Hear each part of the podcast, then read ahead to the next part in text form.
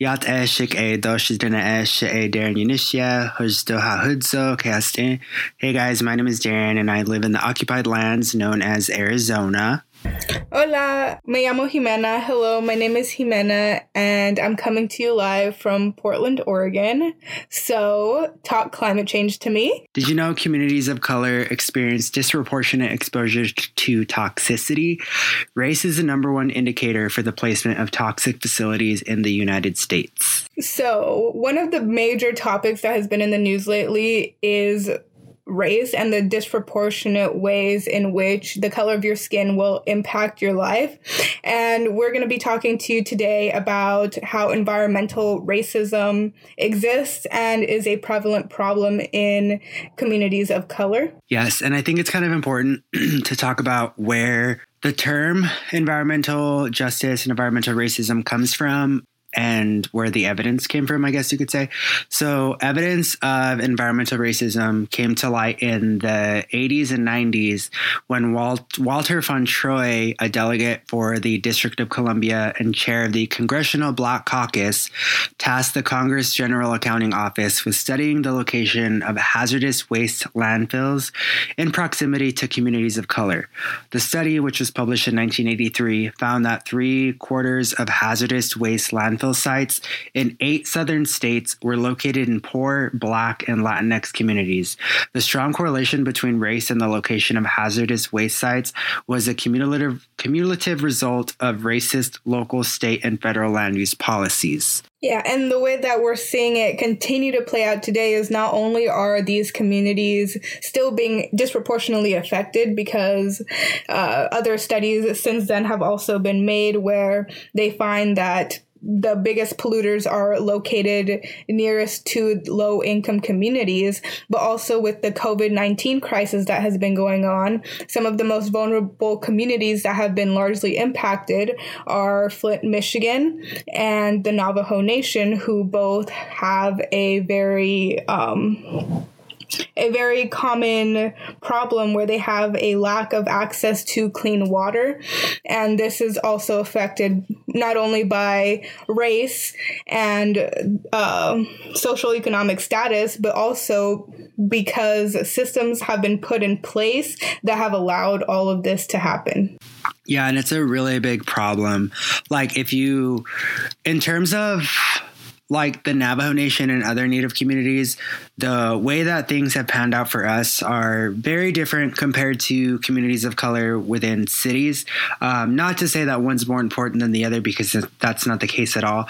Um, but obviously, everybody knows, or if you don't, you're going to know now. Um, we were put onto reservations because we were the colonial governments, like the US government, was trying to basically confine us to certain areas so they could take our land. And the areas that they put us in were not uh, in the best condition to support us. Um, luckily, the Navajo Nation, we signed the Treaty of 1868, which allowed us to go back to our traditional territories, which is why we're in the lands that we're at now. Um, but it's not a coincidence that we're where we're at and we are faced with the problems that we are facing. Um, which I guess one of the which may you maybe not may not know this, but one of the things an environmental racist thing that happened to us, which was I think in the '90s or maybe before that, um, there was uranium mining, which polluted a lot of the water on the reservation. So there are some wells that you can't use because the land is polluted with uh, radiation. And bringing it back to Flint, one of the biggest problems, well, the main thing that started the issues in Flint is that they wanted to take the water supply, or they wanted to cut costs from their water supply by shifting it to the Flint River, which was known to be polluted, which there was stories about it catching on fire. And the government thought that it would be a good idea to switch their water supply temporarily to cut costs. And they didn't tell anybody. And then when people started wondering why their water was looking murky and weird and why it hurt their skin, they denied it until they couldn't deny it anymore. And like the systems that have been put in place, like, of course, they, they impact the Navajo Nation, man, like if there is a group on this planet who should be pissed at the government, it is 100% the Navajo Nation. And like obviously the black community, as we have been seeing all these protests going around. And just to like veer off this for a little bit, like this government is so lucky that all people are fighting for right now and all that we really want is equality and not revenge because the Navajo yeah. like not even just the Navajo Nation, but like indigenous people as a collective and black people as a collective should be pissed like the systematic racism or the systemic racism that has plagued this country and that has been the foundation through which we built this country is so disgusting.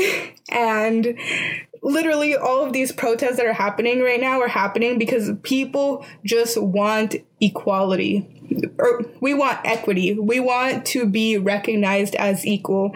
Like there have been so many posts online where you can compare a white person getting incarcerated to a black person getting incarcerated and like 10 out of 10 times the person who is black or of color gets a higher sentence and so like these these issues they all go hand in hand. Systematic systemic racism and uh, environmental racism it all goes hand in hand because if you're putting somebody in a position to be more exposed to things like lead lead actually has um, has an impact on your brain that makes it a lot uh, easier for uh, what is it? It's like the impact that it has on your brain is that it makes you get more angry and so you have a hard time control harder time controlling your emotions. And so people of color primarily black people are usually more usually have higher concentrations of lead in their system.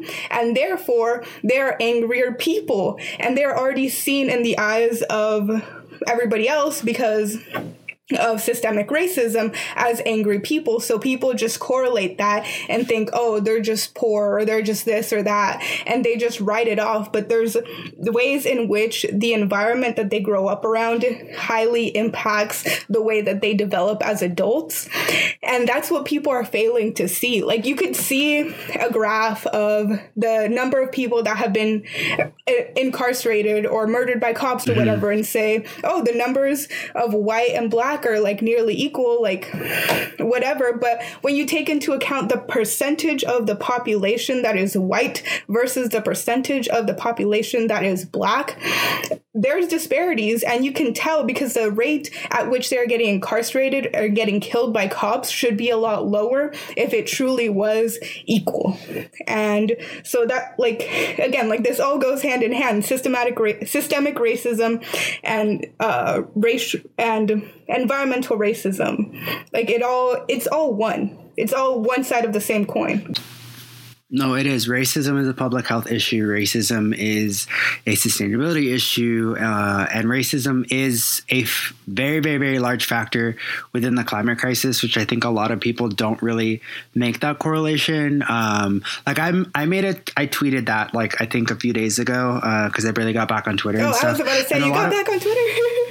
yeah, yeah, I I got back on, but I'm not really like I'm not I'm on, but like I'm not. If that makes any sense, like I'm literally just like posting stuff, but like I'm not scrolling. Like I post stuff and then I get off because um, I'm still trying to like recover mentally from a lot of stuff that I went through a few weeks ago, and social media wasn't really helping. But um, yeah, like I posted it and I did see like obviously the notifications of people like engaging with it, uh, and a lot of people were saying that they never had they never um, correlated racism with the climate crisis until recently.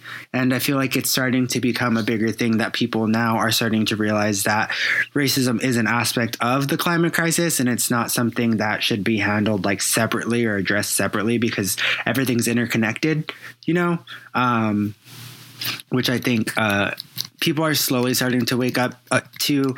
Um, and regarding to like the current circumstances in, with the black community and what just happened, which was horrendous. Um, I think that this is a really big moment because, uh, at least in my eyes, and I'm pretty sure a lot of people see it because it seems that there's a lot of activism going on. Like the black community has done a really, really, really amazing job at making sure that people know about this stuff, and I commend them for it. And I just think it's really, really disgusting and really sad that this even has to be a thing. Um, but one of the things that I noticed here in Phoenix is like literally uh, every time that there's been like a social issue that people are protesting in other cities about, I have never seen people protest like within my neighborhood and I've lived in this side of town for a while. I lived on the other side of Phoenix and I've never seen people doing that. I've always seen it downtown. But literally right down the street for me, um, people were standing on like just the corner of the streets with signs saying like Black Lives Matter and like say their names and all this stuff. And that was I believe that that's a big thing um, because, like I said, I've never seen that before. The only time that I ever saw it was like this movement called Red for ED, which like a, was a school public school thing. I don't really know what it was, but and it was only a bunch of like older like white ladies, suburban moms, that kind of stuff. But here, there's a lot of people, and like I saw like that a lot of them are white, um, white, uh, which I'm assuming they're white allies. Um, and they were there with their kids and stuff. And I was like, this is a good thing because people are actually like standing here and t- like making sure that people know what's going on. And I went to Walmart and there was cars that had like stuff written on it, like Black Lives Matter, say their names, had all the names written down. Like the back of my car, I have Black Lives uh, Matter written in Navajo and in English. Um, and like, I'm just hoping that this moment is going to actually bring about some type of changes. Obviously, the whole police state isn't going to get dismantled because they're not I I want them to do that, but realistically they're most likely not going to, but I really really hope that it makes the it pushes for the changes that we really need to eventually get the police state dismantled. Yeah, well, so far I've seen like some positive things coming out of different states. Like, for example, here in Portland, they um, they took out the armed police officers from Portland public schools, which like is good to know, but also like they had armed police officers in Portland public schools. Like that is so disgusting. But it's good to know that they're now out of it. Um, and yeah. I did hear that it, I believe it was in Minneapolis that a veto majority um, veto veto majority. I don't know if it was uh what what is their government it's some government um, is it the city council? City council yes. The okay. veto majority city council agreed to disband the police force and they haven't issued specifics on what they're planning on doing yet. But from what i understand they're going to minimize their funding for police and they're going to create new programs that will better handle certain situations and give some of that money to um, to social services. And so again, like they haven't said specifics, but even that's that commitment is a huge step. And we are seeing like in Louisville, Kentucky, where uh, Breonna Taylor was murdered, they banned no knock warrants. And so, like, things are happening. So it's good that people are still out there protesting. I think today is like day 11 or something like that. And I hope they. I'm getting out there tomorrow. yes. they, that's good. Like, we, we need people to keep going out so that way people can, like, go home, take a rest while other people go out. Because as long as there's people on the streets that are chanting this and saying that they want change. The government has literally no choice but to listen. Like, this is a big issue that clearly a lot of people in all 50 states are chanting about. And when was the last time that all 50 states were able to agree on something? Like, you can't. I don't even know. exactly. Like, not all 50 states wanted gay rights or abortion rights or anything, but all 50 states have come together and said, like, we're done with this racist bullshit. Even the NFL came out and issued an apology. They haven't apologized to Colin Kaepernick, but they have, like, sided with the Black Lives Matter movement. And so I think just the, like, the NFL, even NASCAR, you know, the NASCAR's demographic. Yeah, even, when you said NASCAR, I was like, uh, yeah. I'm shook. Even there are for the Black Lives Matter movement. So, like, this is a historic moment that we're going to be telling our kids about in the future because a lot of change is happening right now. And of course, like, with all this great, it's not all great because people have lost their lives, people have lost their eyes, people are in critical condition like there's so much ugly in the world but it's good to know that if enough positive change happens that it wasn't in vain. It wasn't for nothing. And so they will be celebrated. Yeah no i like i said i commend everybody who's out there on the front lines doing the actual work. Um I wish I could be out there doing stuff, um, or at least doing something. Like I don't I think we've talked about this in the last episode. I, am without a job right now, so like I, I, there's only I'm super limited on what I can do. Um, but I like that's why I'm going out tomorrow. I'm literally just going down the street to where people are protesting. Uh, me and my boyfriend are actually going. Like I think I'm gonna I'm trying to make like a huge sign so that way it's like in everyone's faces, like big. Yes. Um, but yeah so like i don't know. I just i commend all i commend everybody who's out there because that's a really big sacrifice um and especially like i would just like to send my condolences out to the black community for everybody who has been lost um, due to police murders um, and i really hope that we that the changes that we need will happen now yeah. I mean, right and now, like, all we can do is put it out there and just like hope and pray that I know. things get better. I know. And like, um, the other thing is like, that I think we talked about like environmental racism with the water in Flint and how it's affecting like black communities and stuff. Um, I feel like that's something that a lot of people don't really. So, in my experience, um, as far as like living I what am I trying to say? I grew up in so I grew up in the city. Um, I've only ever lived in cities. I've never lived in a rural area. I don't know what that's like. Um, and so for me, I was always used to having clean running water. And so growing up and being naive, I just assumed that everybody had that, you know? Um, that was just an assumption that I had made when I was younger. Um, and when I heard about Flint the first time that it became like public, I had assumed that things had gotten better because I stopped hearing about it, which was my fault because I wasn't, you know, trying to stay educated on what was going on, um, which I do now. But so I'd assumed that it had gotten better. Um, and then when I moved to Arizona, and I was here uh, when I really started to do the work to reconnect with my tribe, and I met like other Navajos, and I started really learning about the issues that we were facing and how I could help um, and be like a good, I guess, uh, I'm not even gonna try to say it because my pronunciation of Navajo words is not that great, and I don't want to sound like I'm dumb. So I'm not gonna say it. But basically, I just want to be like a good community member. Um, and so basically, like I, when I first found out about the water situation, I was like in shock because of the fact that like Phoenix, we're the fifth largest city in the country. Uh, I think we just passed Pittsburgh or maybe before. I don't know. I just know we're. I think we're like the. I think we're. I'm pretty sure we're the fifth largest city in the country, um, and we get 50 percent of our water from groundwater resources, and then the rest is hauled in from other places, and like a big portion of that is from Lake Mead. So like, you know, I just assume that we would get we would get some of that water because of the fact that like, uh, what am I trying to say? There's like um. It has to do with the water rights out here. It's very different than out in the East Coast. And like something that I guess you can kind of bring up to get a better understanding of it is there was um a Navajo Gallup water supply project, which Gallup is a border town in New Mexico, right?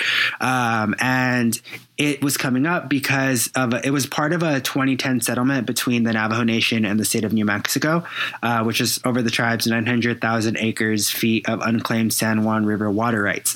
Um, but there was only a small percentage that will reach Navajos on the reservation.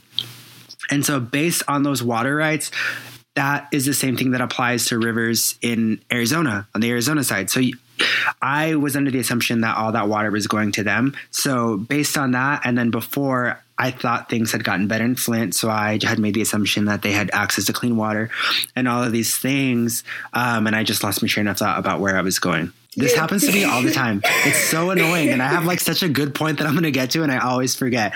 Uh, um, water rights. Yeah, water rights, and I don't remember. Basically, access to wa- access to water was your was my thing, right? Yeah. That's what I was talking about. Yeah. Okay. Um, well, I'm just gonna go off of this because I just I think I just went on a tangent and then came onto this topic, and I don't even know where I'm going with this. But, anyways, yeah. So like I um Oh yeah, there we go. So I had assumed that all the water that like Phoenix would be getting based on the way that it was allocated from my understanding i would have a i would have i assumed that the same thing was going to the navajo nation so when i found out about the water issues and everything um, i was kind of in shock.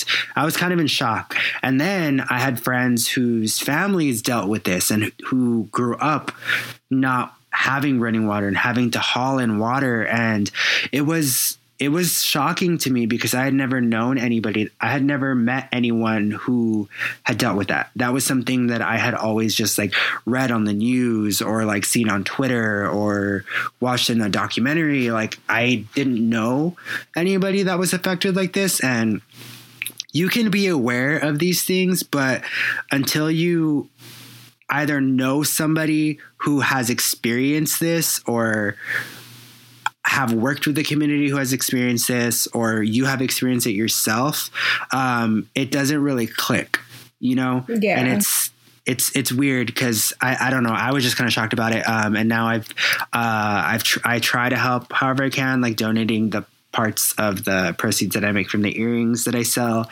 um, things like that um, and like I'm not sure about any uh like I guess um, services that are going on with Flint. I know that there's a lot that there's services that are happening because of it. Obviously, they're probably not the best, but um, just like ours. Um, yeah, yeah, I was having a really hard time because I really wanted to link or direct people to resources to help Flint, but I couldn't find any. All I could find is that their the program that they currently have is that they they have like water distribution centers where people can go and pick up like uh, water bottles and stuff. And since mm-hmm. the COVID crisis started, uh, their volunteering numbers have gone down significantly. And so now people are waiting a lot longer to get access to water. I know I've heard about this, I've read about it, but just like put yourself in a situation where you're having to wait hours just to get water. Like, uh, it just, it honestly breaks my heart. And the amount of plastic that they use also breaks my heart, but I know that's a lesser problem in this situation. I know. I, but like I don't know. This whole thing is just really. I, it, I get overwhelmed thinking about it because I'm the kind of person that wants to save the world, you know. Um, and like just to put the Navajo water project, the Navajo water crisis in context for some people who are unaware. Uh, so the Navajo Nation is the size of West Virginia. Okay, it's it's very big. Um, it spans across 13 counties in New Mexico, Arizona, and Utah.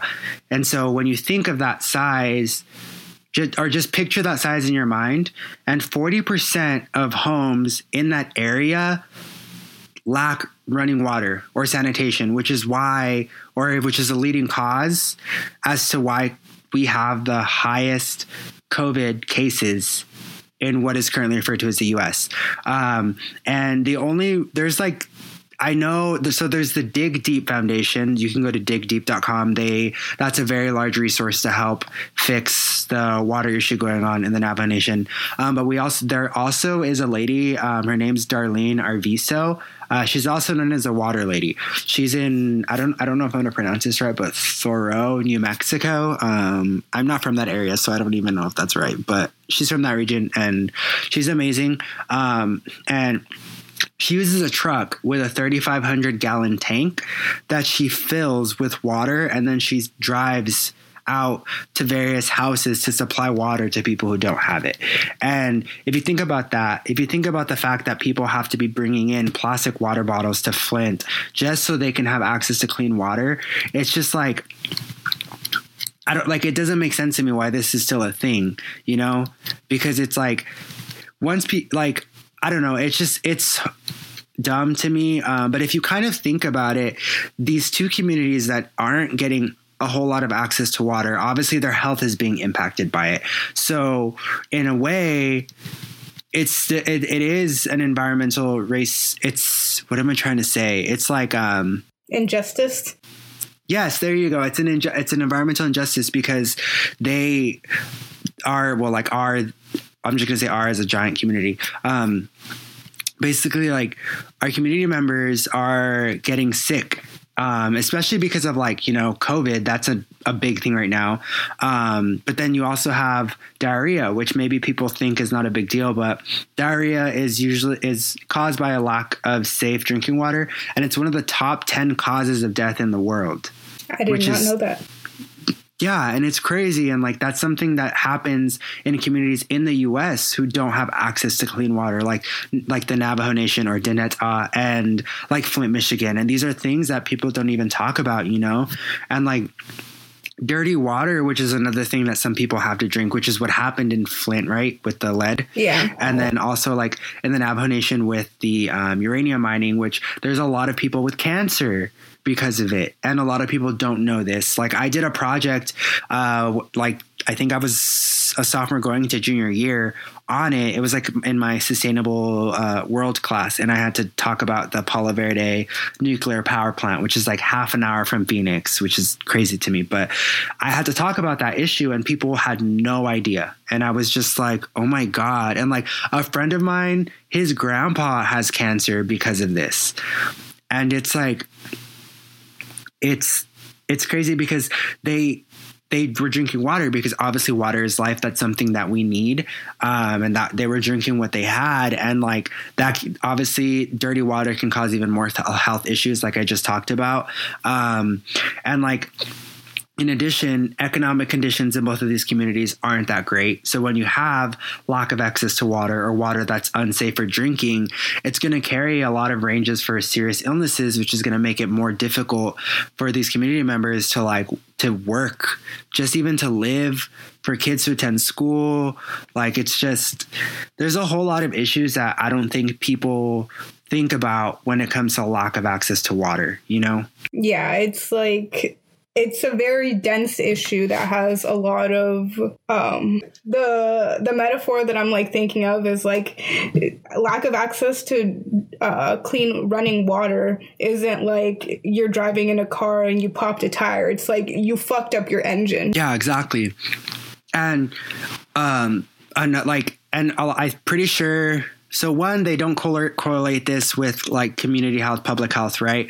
Um, and then the other thing is having lack of access to water increases habitat loss and destruction to ecosystems because like when water is scarce usually that means that like landscapes suffer the most because it like contributes to like desert desertification and loss of plants and like death of wildlife and other animals. So basically like increasing the six mass extinction that we're are fueling the six mass extinction that we're like experiencing right now which is like an environmental catastrophe which creates habitat loss and leads to food food shortages and loss of life and poor quality of life and all these things and there's so much like issues that stem from lack of access to water that I'm sure people don't even think about, you know? Like I didn't even think about this until recently yeah like this is like we can get really depressing literally just talking on the subject of water.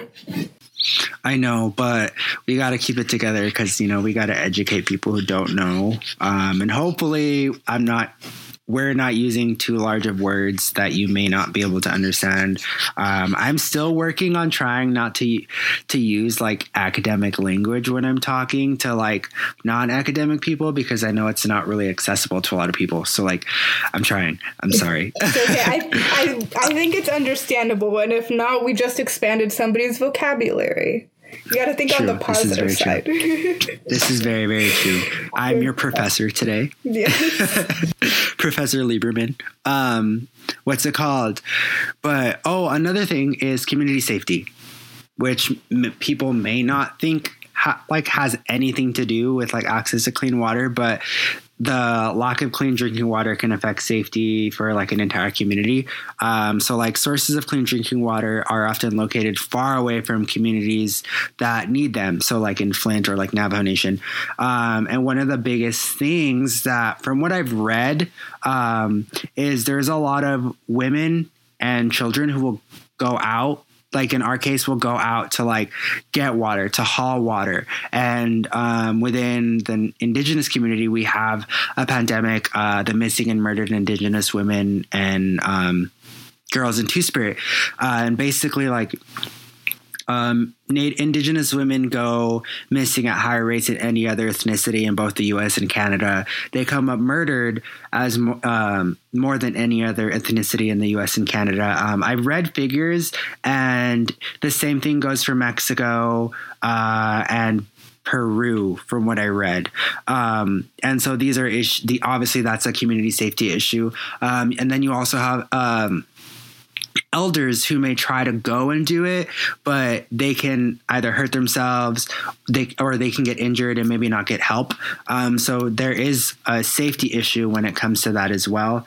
Um, and then obviously poverty, which people can see with Flint. Um, and then if you're not aware of the Navajo Nation and um, the poverty that a lot of our um, community that our community faces, um, please try to educate yourself. I don't have all the information. Um, but you know, just use our good friend Google um, and just try to look it up because it is um, a pretty bad problem. Um, if I had, if I was rich, I would try to help as many of us as I could.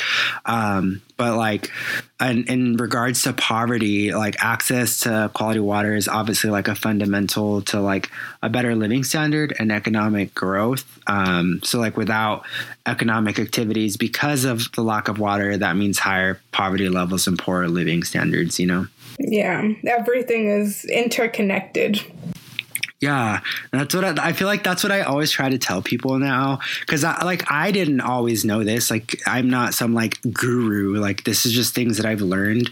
Um, like I've learned a lot basically just us doing this podcast because there are things that I wouldn't even really think about, you know. Um, also, because you ask questions or like you tell me questions, then I'm like, okay, like what, what? Yeah. So I look it up, and like these are things that I didn't even know. Um, but yeah, I think that's all we have for today, right? Yeah. Maybe. Um, I think we've yeah. depressed the world enough. Uh, yeah. but these are all issues that we should be educated on. Like, it sucks. The world does suck a lot, but it's better to know than to live in ignorant bliss. Although that does sound yes. nice sometimes. it does just to not have any care in the world. But then that also kind of sounds depressing too, because then you don't know what's going to happen. So you could be chilling on your couch, and then all of a sudden, the temperatures increase, and then you die. I mean, but then you die happy because you didn't know. I guess that's true. I don't know, but it's always better true. to be educated. It, yeah, the whole not not caring about anything couldn't be us couldn't be you, listeners, couldn't be you, couldn't be us, because otherwise you wouldn't be listening to this podcast. Exactly. You're here but, to expand your knowledge on climate issues, right? yes, that's exactly why. And we hope that that's what we're doing for you. So please share this, um, subscribe, download, follow our Instagram, talk climate change to me. Change to me yes, do all of that, please. Um, and let's help educate some more people.